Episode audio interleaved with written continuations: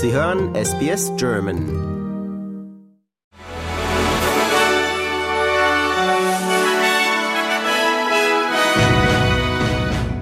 Das US-Militär hat angesichts des Nahostkonflikts rund 900 Soldaten in die Region verlegt.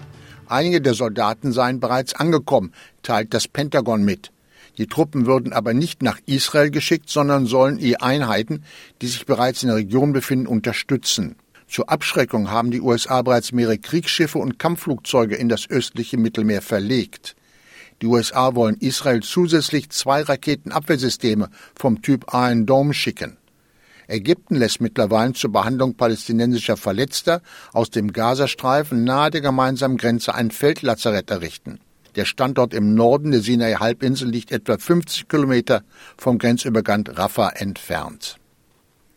In Canberra wehrt sich Außenministerin Penny Wong inzwischen gegen Forderungen der Grünen Partei, die Kriegsführung Israels als Kriegsverbrechen zu brandmarken.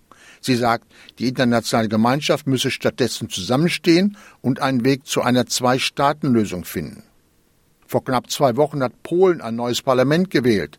Als Sieger feierte sich zwar die nationalkonservative Partei Recht und Gerechtigkeit, doch sie verfehlte die absolute Mehrheit, um allein weiter zu regieren.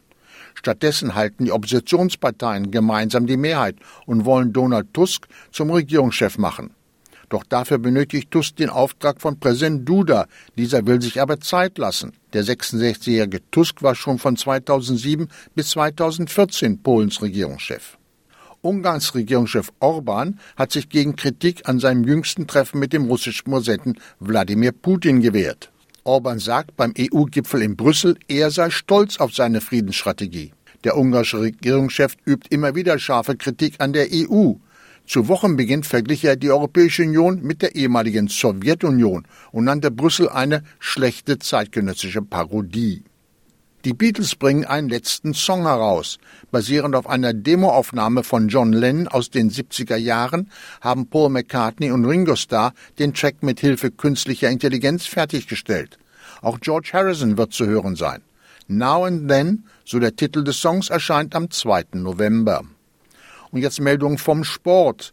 In der Europa League besiegt Eintracht Frankfurt vor heimischem Publikum Helsinki mit satten 6 zu 0.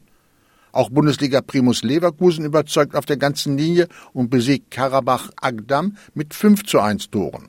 Siegreich auch das australische Fußballfrauenteam. Im Spiel gegen den Iran kamen die Matildas zu einem erwarteten 2 zu 0 Sieg. Und das waren die Meldungen des Tages am Freitag, den 27. Oktober.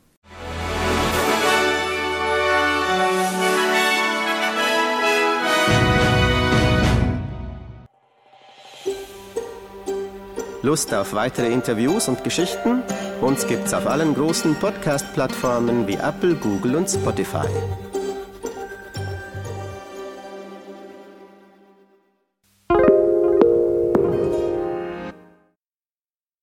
This is your invitation to the intersection of versatility and design. The kind of experience you can only find in a Lexus SUV.